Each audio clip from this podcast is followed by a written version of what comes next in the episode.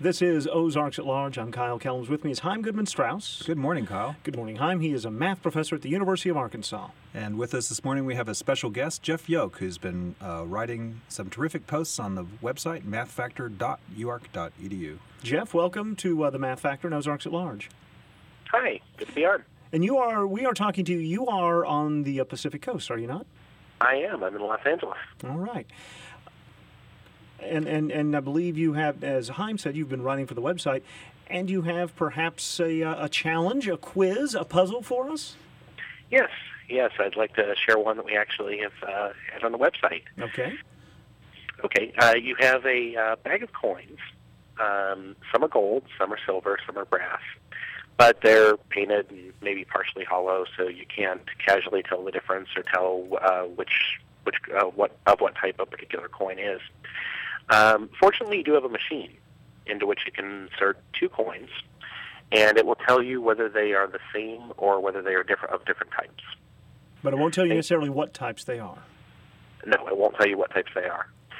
Um, you know that because you were told that over half of the coins in the bag are gold, uh, more than 50%. And your task is to identify a single gold coin uh, with certainty. Now, um, you're going to measure these uh, or uh, compare these coins in a, in a slightly unusual way. You're going to do it in passes. So, in a given pass, you can measure as many coins as you'd like, but you can't measure any single coin more than once. So, if you have, for instance, 100 coins, at most you could do 50 comparisons um, during a particular pass uh, using all the coins one once each, mm-hmm. uh, two at a time. So the question is, is how many passes are required in order to identify with certainty a single gold coin? Simple question. How many? The minimum number, right? Mm-hmm. Yeah. How, yeah. how quickly can it be? Now, can it be done? It sounds like uh, initially that it should depend on the number of coins. The yes, more coins you have, the more passes you would need. That's one of the wonderful things about it is that it actually does not. Okay.